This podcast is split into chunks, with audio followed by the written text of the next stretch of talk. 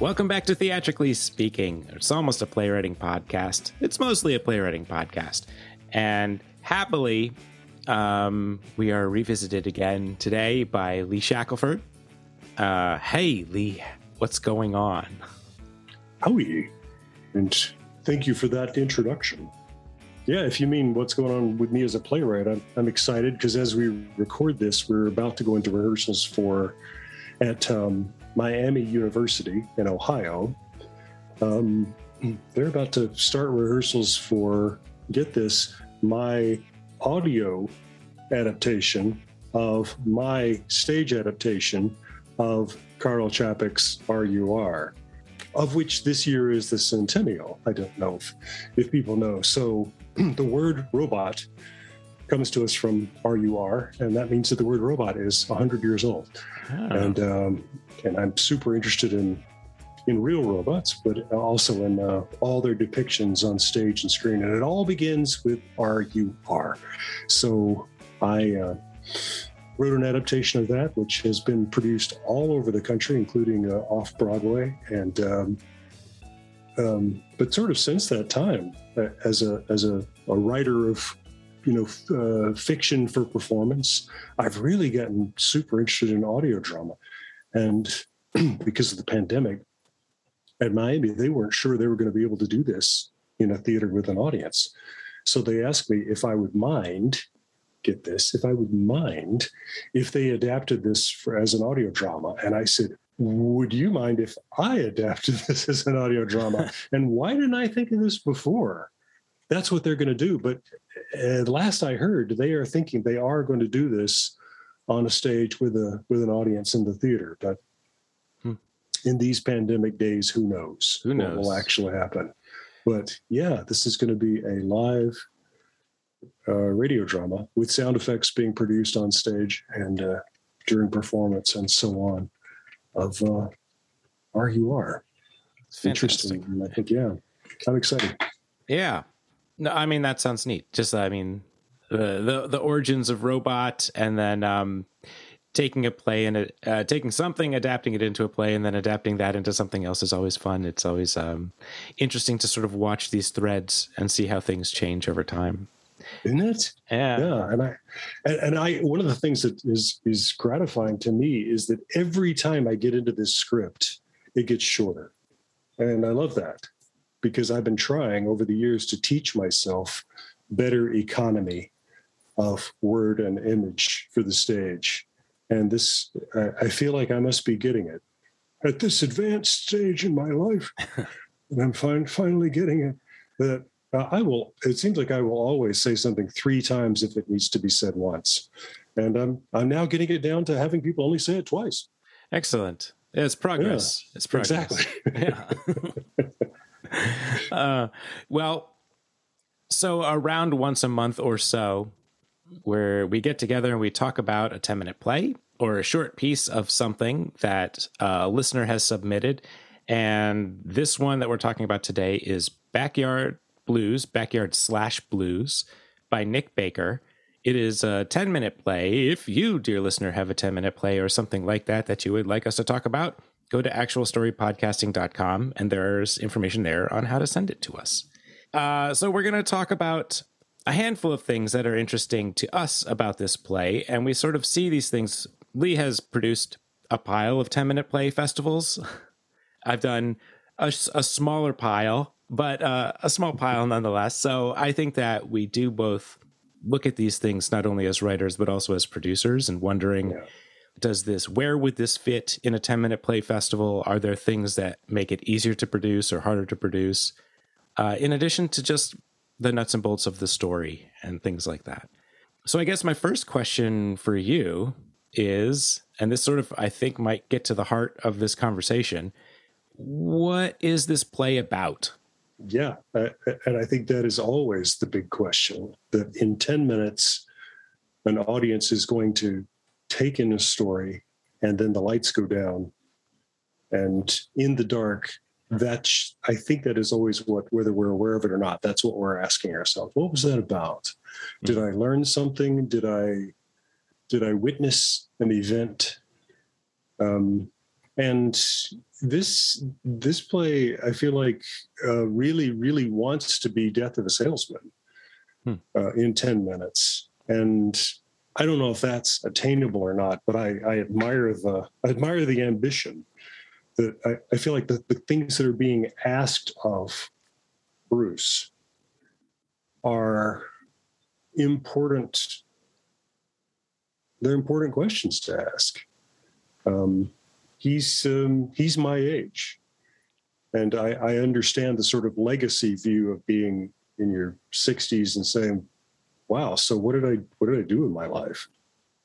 And he has two people coming at him saying, "You've made nothing but mistakes."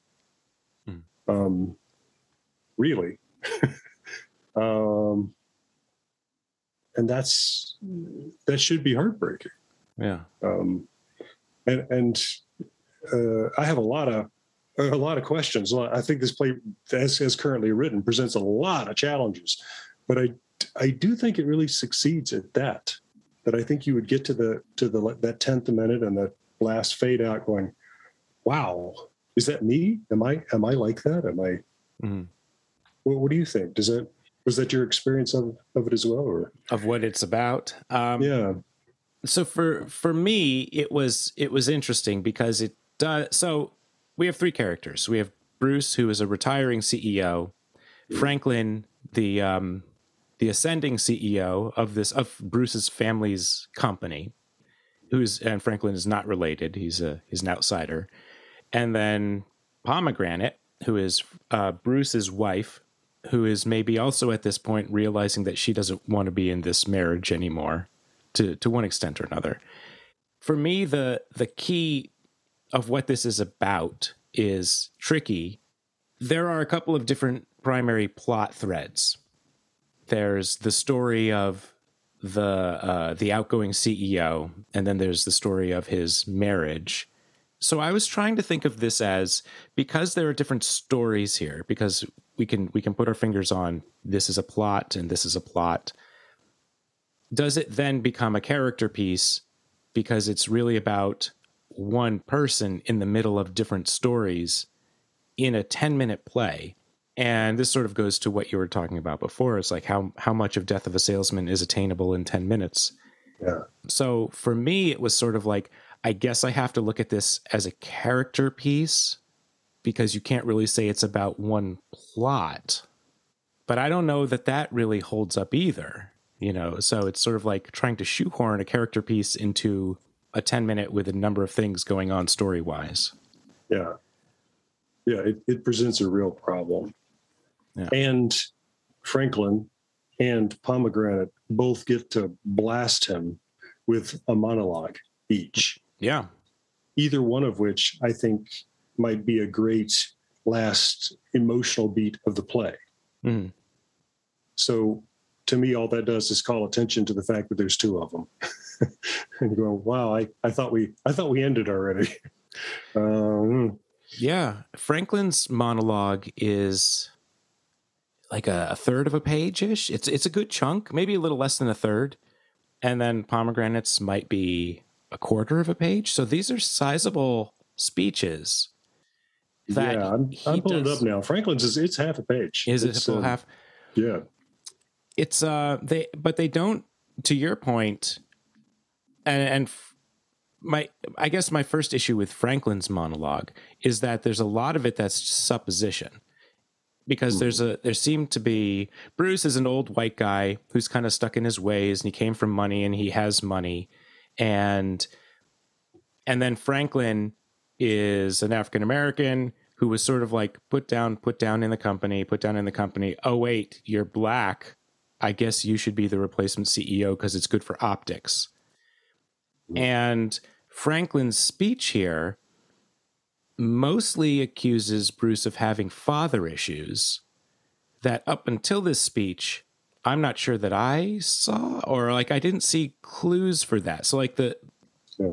like Franklin is he's at a point where he needs to sort of let some of these things go and complain about things and accuse Bruce of of stuff and and let these emotions out but he sort of hits on a thing that I don't know is really well foreshadowed and I don't know how well it's supported until the very end. So like even this like long speech doesn't quite work for I'm not sure if it would work for me in the context of the rest of the play because mm. it focuses on something that I don't see the rest of the play necessarily focusing on. And Bruce right. doesn't rebut it. So he's like That's how we know it's it, it's apparently true. yeah. to me, out of the blue, he says, Your father never loved you, did he? And then the audience we're going, What? Yeah. Wait, what? Because I this gets back to to this thing about um, the economy of uh, of word and image that I, I feel is so important and that I'm I'm really struggling you know with myself as a as a growing edge but in society in a polite society where you've been invited to your old boss's house for a cookout mm-hmm. okay mm-hmm. um, unless it's established that for the audience's sake that there are different rules here than we're accustomed to I feel like we the the rules that we anticipate apply Pom and Bruce are in the middle of a fight when the action of the play begins. That may have been going on for years, but in any case, when I've been in that situation, mm-hmm. I don't comment on it and I don't, I try to stay the hell out of it. And Franklin comments on it, which seems, which strikes me as odd. He, he gets confrontational with his with his old boss and so that just makes me wonder why why is he doing that? Because I don't understand the motivation to not just keep your mouth shut. Right. Because, because I feel like that's what we we do. And so if if if you're gonna launch into somebody like that, I feel like there's got to be a really really good reason, and I don't see what the reason is here. Yeah, I think to to add to that, especially if you're in a job where you're about to become the CEO, yeah. And and they mention having a board of directors and they mention like, oh, this is a big company. And he's going to finally pop and accuse his former boss of having father issues. Like if he's mm-hmm. going to emotionally pop, it's probably more to do with work or more to do with like uh the fact that they're they've sort of like hinted at like the reason he got this job is because he's black and because like that's that's an issue. So it's like uh, it seems like there might be more uh that the the thing that might finally cause him to explode this way isn't accusing someone of something that you don't really have proof of. It's the things that you do have proof of. Right. Right. Yeah i i really thought when he kind of hikes up his pants and says here's something I need to tell you that it was going to be about what this may be 25 years of tokenism yeah. that Franklin has had to, uh, you know, endure. Mm-hmm. Um, and I, I, don't know if that's really what the central thing is. He says you've been, you know, tremendous asset to me, and that may really be honest. You've been a great assistant to me. You've made things work, mm-hmm. and then sort of um, piling on. He says, "And you're black, and your wife's Latina." I mean, yeah. So can't can't hurt. can't, yeah, he says yeah. we're we're golden. It, I guess it just feels to, to you and me as as readers, just like, oh, that's what this has been about all along, isn't it? Yeah, I invited you for hot dogs. yeah, and I okay. Oh, so, thank you. yeah, yeah and I want to. I actually want to talk about hot dogs for a minute. Um, but I want to. Um, so and regional customs. Yeah. Uh, I guess okay. I want to just. So there, there are some some issues maybe with focus of the play, but I want to go back to like the um the first page, which is uh, you know our setting and our characters, uh, characters, setting, time, notes for consideration, and I like having these pages. Like I read a piece recently for something else that didn't have this and I found myself lost because like wait a minute, 5 pages in and like remind me of who these characters were and there's no page to go back to reference. So I like having these pages. Yeah. Um so under setting and this is this is going to start as sounding like a joke, but then there's a real question behind it. Mm-hmm. Setting reads a cozy backyard in suburban Massachusetts, USA. So, in this play, there's no mention of the state. It doesn't say, like, here in Boston, we do things this way. You know, there's no indication about the direct culture of their location. Yet the setting says it, says where this is. How helpful is that for you as a director or a producer if, like, nowhere in the text it indicates where they are, but in the setting it says, hey, we're in Massachusetts? Yeah. And in the same way, because I've read 150,000 10 minute plays, um, when I see that a character is named something like pomegranate, I yeah. think nobody's going to say it, are they? I can prophesy on page one, nobody's actually going to say that. And sure enough, they don't. They call yeah. her by a nickname, which I think to the audience's ear, it's like, what is her name? Yeah, Pom. Her name is, her name is Pom. Never heard it. Um, so yeah, it, it's the same kind of thing. Um, you're you were in Massachusetts because you said so. Right. Um, I don't know. It um, seems it seems like if you're producing this, then and you have actors that can do a fun Massachusetts accent, sure, do it. Mm-hmm. If you yeah. have actors that can do a fun Brooklyn accent, whatever. Like you can add location with performance because mm-hmm. it, it's not really integral to the story. Right. And and so my sort of like almost jokey reaction to this was having lived in Massachusetts for 2 years. Yes. There ain't no 60 year old rich CEO in Massachusetts that's eating hot dogs. They're eating seafood. They're mm-hmm. having a clam bake or they've got lobster boiling. Yeah. So, like, right away, it was like, well, if this is Massachusetts, they're not eating like they're in Massachusetts. Mm-hmm. I don't know. So which which the, may be yeah. a story point, but yeah, you you might want you might want Franklin to call him out on it. You know. Yeah. And so this is this is how you're rewarding me or, or you're welcoming me on board with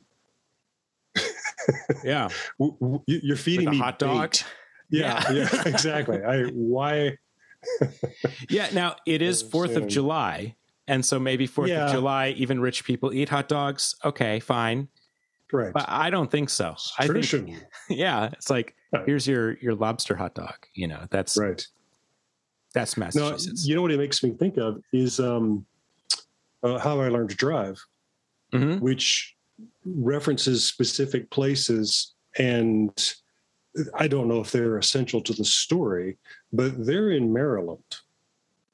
Yeah. And growing up in the deep South as I did, I have I had read that play five times before I understood that they're not in Alabama. Hmm and I and I teach that play, and my students all start out thinking that we're in the deep south, but we're not. And I think Paula Vogel is doing that on purpose. And I would love to. I should, while she's still around, I should ask her what what what the what the thinking was about that. But um, it flips some expectations for us, at least in the South. Yeah. Um, so so as long as it's important, then yeah. But in this case, I don't. I'm not sure what it what it signifies. Yeah, um, it's one of those things that kind of gets thrown out as soon as there's a reason to, mm-hmm. and you could also see this being produced a number of times, and just no one ever thinking about where it is because it doesn't matter right. to the stories. I mean, I could see that maybe if you've named your daughter Pomegranate 50 years ago, mm-hmm. maybe you're a little blue blood Yes. Maybe maybe you did go to an Ivy League school, but there's mm-hmm. no plot, story, dialogue indication of any of that. If if if they're in the backyard of her family home, then this right. might all start to connect. But yeah, we don't we don't know. And you and I have talked about this many times before that because I did produce a 10 minute play festival for 15 years, I I cannot read the scripts now without thinking practically about how we're going to do it as one of an evening of plays. Mm. And so uh, I, am like you. I really appreciate a page like this that tells you who these characters are and what their relationships to each other. As long as the playwright understands, if this also isn't in the script, then we don't know that the audience isn't going to have the script, so they don't know.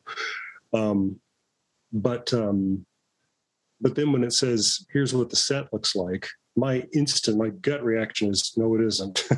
I'm sorry to break your heart, but probably not. We are probably going to be on a bare stage.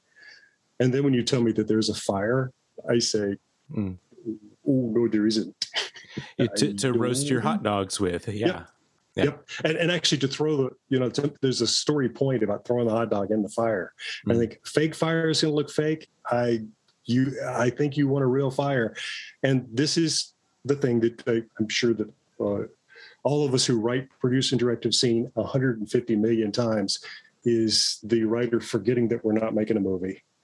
Mm-hmm. Um, this is going to take this is going to take place inside a building with a fire alarm, and um, you know you're going to set you're going to set off the uh, the sprinkler system in the the place, yeah. and fire is just a bad idea on stage. Yeah. So.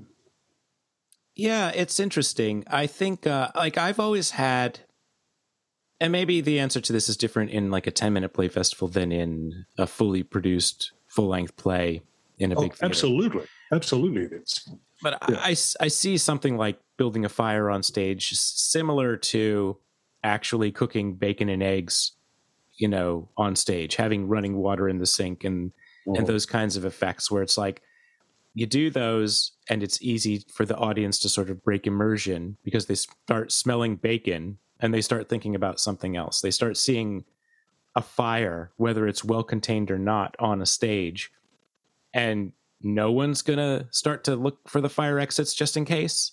No one's gonna like break immersion in the play because of that. yeah, yeah. But but you know better than most people that I probably my play that's been produced the most widely has people shooting guns and smoking and setting off dangerous chemical experiments and things like that. So yeah. So I'd like to talk a little about this idea of uh, there's a certain kind of a story where things are happening to the protagonist and the, the protagonist isn't necessarily proactive you know and um, mm. we hear a lot about this in writing classes where it's like oh this is your your your main character is too passive or something like that and you can you can have very effective stories in different mediums where things are sort of happening to someone and in a story like this where Bruce has done things at work that has sort of set up Franklin to now act. And he has done thing in his, things in his marriage where he has set up his wife, Pomegranate, to now act. But in these 10 minutes, we're mostly seeing things happening to the protagonist and him not really responding or responding in a very weak way. Like, oh, don't you you don't love me anymore? Do you still love me? Well, let me tell you all about how you mistreated our son three years ago. Mm-hmm. And I think like uh, maybe this idea of things happening to a protagonist as audience members, we can respond differently. Some of us might right away say like, ah, that's not really the kind of story I want. And other people are like, well, if it's told well, that's fine. That's a good story. Have you seen it done well in a 10 minute where the person at the focus of a 10 minute play is kind of passive and just letting things wash over them. And the other characters are more active and kind of like they come in, they go out, and there's someone in the middle not really responding to the waves on the beach. Have you seen 10 minute plays that have successfully been structured like that? I think that's a fantastic question. And, and I, and so pertinent here. Um, because you're right. As we get to the end of the play, uh, one of the things I guess I'm asking subconsciously is so what do they want? Bruce put this evening together because he wanted something to come of it? But what? And, and you're right, he doesn't really do anything.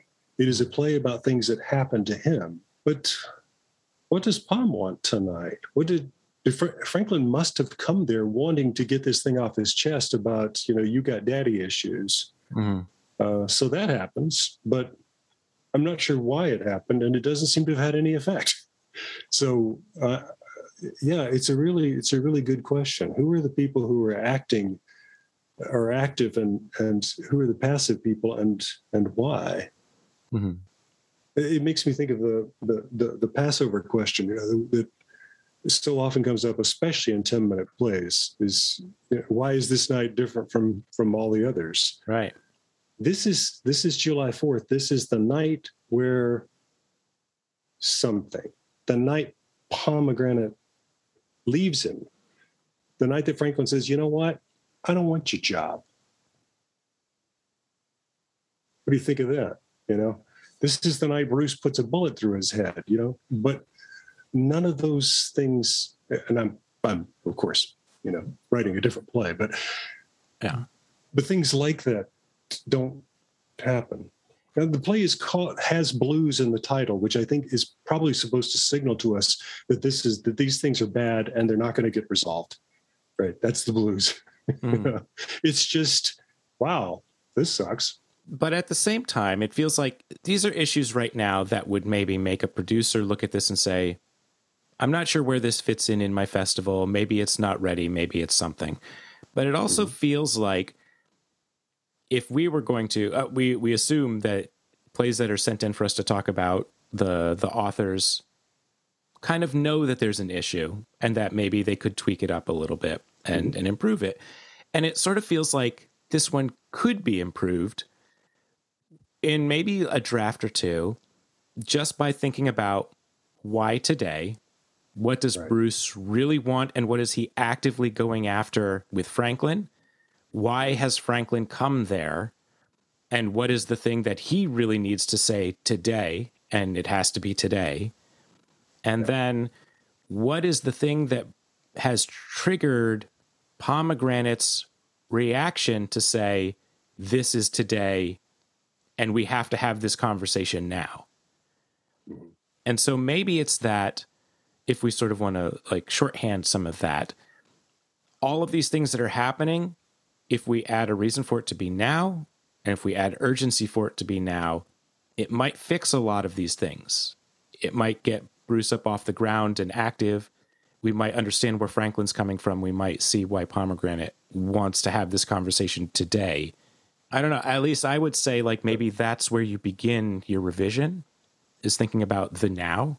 I, I think that's spot on. I, I could not agree more when I when I when I first read it, you know, gut reaction was I'd like to lose one of these characters because I think I would really like to see a 10 minute play about Bruce and Franklin or about Bruce and Pom. But I just don't know if there's room for for both. And and why why try? Why when when there, when something more uh, intriguing and interesting can happen? Maybe this is the night when Bruce tells Franklin, I'm stepping down and you're the one who's going to be stepping up. Mm. You know? Yeah. That's again, that's me trying to rewrite the play, but that's but I think that's the kind of thing. Why yeah. there, why isn't this a, a, a play about the night when fill in the blank? The the potential has all been set up. And now it's like in the next revision, there's some clarification, and then that that makes it more appealing to someone who wants to produce it. Yeah. You know, I think. Yeah. There, there's so many interesting stakes. There's so, some some of the dynamics are so interesting. You know, mm. I just yeah, I, I, I want more of that. I want to know what what has what has made these people who they are and has brought them to this moment. You know, because it's it's it feels like it's it's in there, isn't it? It it it just wants to express itself in this play. So. Yeah, yeah, I, I think there are these things that we're sort of reading into it, like why exactly, why exactly the play doesn't answer that. And then when the play answers that, it'll be like, oh, okay. Yeah, that works. Yeah. That's good. Yeah. We don't have a whole lot of time left, but I wanted to ask another couple of questions about this first page under the section uh, Notes for Consideration. So it says, um, when a character's line reads, quote, ellipse, it marks a dramatic beat. This could be a rest, a moment of reflection, connection, regret, realization, humor, awkward tension, anything really. And there are lines that are broken out in the script. So the first two lines are Bruce, nice night for a fire, Franklin, ellipse. So instead of writing beat or a piece of stage direction if an action was necessary, Nick Baker has given the line ellipse. You don't see that so often in playwriting. Like that's a way of formatting that is maybe less traditional. Does that work for you? Would do you do you like that idea? Would do you appreciate that formatting? I really do, and I, I don't know if that's because I like authors of prose who do that. I'm thinking of P.G. Wodehouse, who of course wrote for the stage, and so you know, who knows which of those influenced the other. But to me, when we see uh, dialogue, dialogue, dialogue, and then suddenly somebody's line of dialogue is ellipses is mm. dot dot dot. What I, I feel the rhythm of the scene, and then it's, it's sort of like it's your turn, and nothing happens. And, right. and I feel like that's what the playwright intends. It's like, okay, oh, you're not going to say anything. Um, I like that better than seeing the word beat. Uh, so I don't know. That's just uh, because because it, I, to me it's more suggestive of the rhythm of the scene. Yeah, and and we know as as directors, as actors, um, sometimes we will choose to ignore a beat, or we mm-hmm. will internalize it in a different way, or something. But it's hard to ignore it when it's my line. Yeah, my line yeah. is silence. You know, mm-hmm. right? Yeah. Don't don't don't improvise something here. Right. I wonder. Yeah. That's that's interesting. I don't, and I've never used this before, and I wonder. I have to th- have to go back, think, see if it's appropriate for me to add that in somewhere.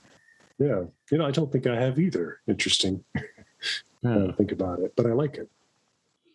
Uh, the second note for consideration: if a line is bracketed with double parentheses on both sides, it marks a character saying a line for themselves. It can be an aside, it doesn't have to be heard by everybody. Also, some formatting that you don't see very often.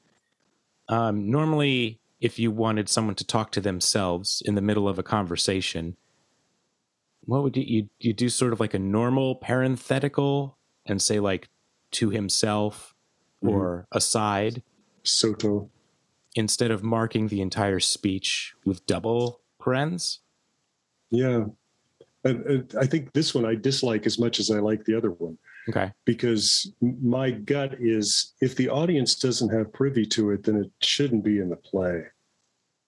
I and and this script actually ends. It, feels to me like one of the most important things that happens in this play is that Bruce addresses his father. But if mm-hmm. I'm reading the stage direction correctly, we can't hear it. So that's, we interesting. don't know that's what he's doing. And because I sort of read that. Interesting. Okay, so this is an issue with something that uh, a, a, formatting th- technique that you don't see very often. People can interpret it in different ways and not know really what it means. Yes. Because I read it and assumed it was just a spoken mm. aside that mm. Pomegranate didn't hear. Yes. And then you read it and assumed that he actually wasn't speaking at all. That nobody can hear, right? Yeah. Well, he says he's saying the line for themselves and I yeah doesn't have to be heard by everybody. Mm. So yeah, it, it it is. It's open to both of those interpretations, but because it says it can be an aside, it doesn't mm-hmm. have to be heard. So I guess it's up to the production whether or not it's spoken aloud or not. Mm-hmm. And if these lines here are not spoken aloud, the dad thing really doesn't go anywhere in Franklin's speech because it never comes back. Yeah. Interesting. And that's what this this is giving you permission not to speak these lines. Mm-hmm. interesting. Yeah. So you're giving a, a production you're you're loading the gun and putting it to their heads. Yeah. Possibly, potentially potentially. Or, or, or you know you, you could be working with actors and directors who who know that the audience needs to have this information somehow but i don't i don't know it just it feels it feels dangerous to me. It's mm. dangerous. That is probably the end of our time for today in talking mm. about backyard blues. I mean, ultimately, I think it, it sounds like we're in a similar place where the core of this is really interesting, but maybe it's not refined. The refining it is just making it, just answering the question, why now? Why all these things now? And what is everybody's agenda? And be very clear about that before the next revision I think so. Did you have any other thoughts or comments on this piece? Nope. You, you tied that up very, very succinctly. So, yeah. Good luck with uh, with your production uh, going into rehearsal tonight. Fantastic. Yeah. yeah. And um, we'll talk soon about someone else's piece. Yeah. Look forward to it. Our theme song is Candy licensed from the band Ketsa, K E T S A, music.com. Additional information can be found in our show notes and over at actualstorypodcasting.com. Thank you again, and we'll see you next week.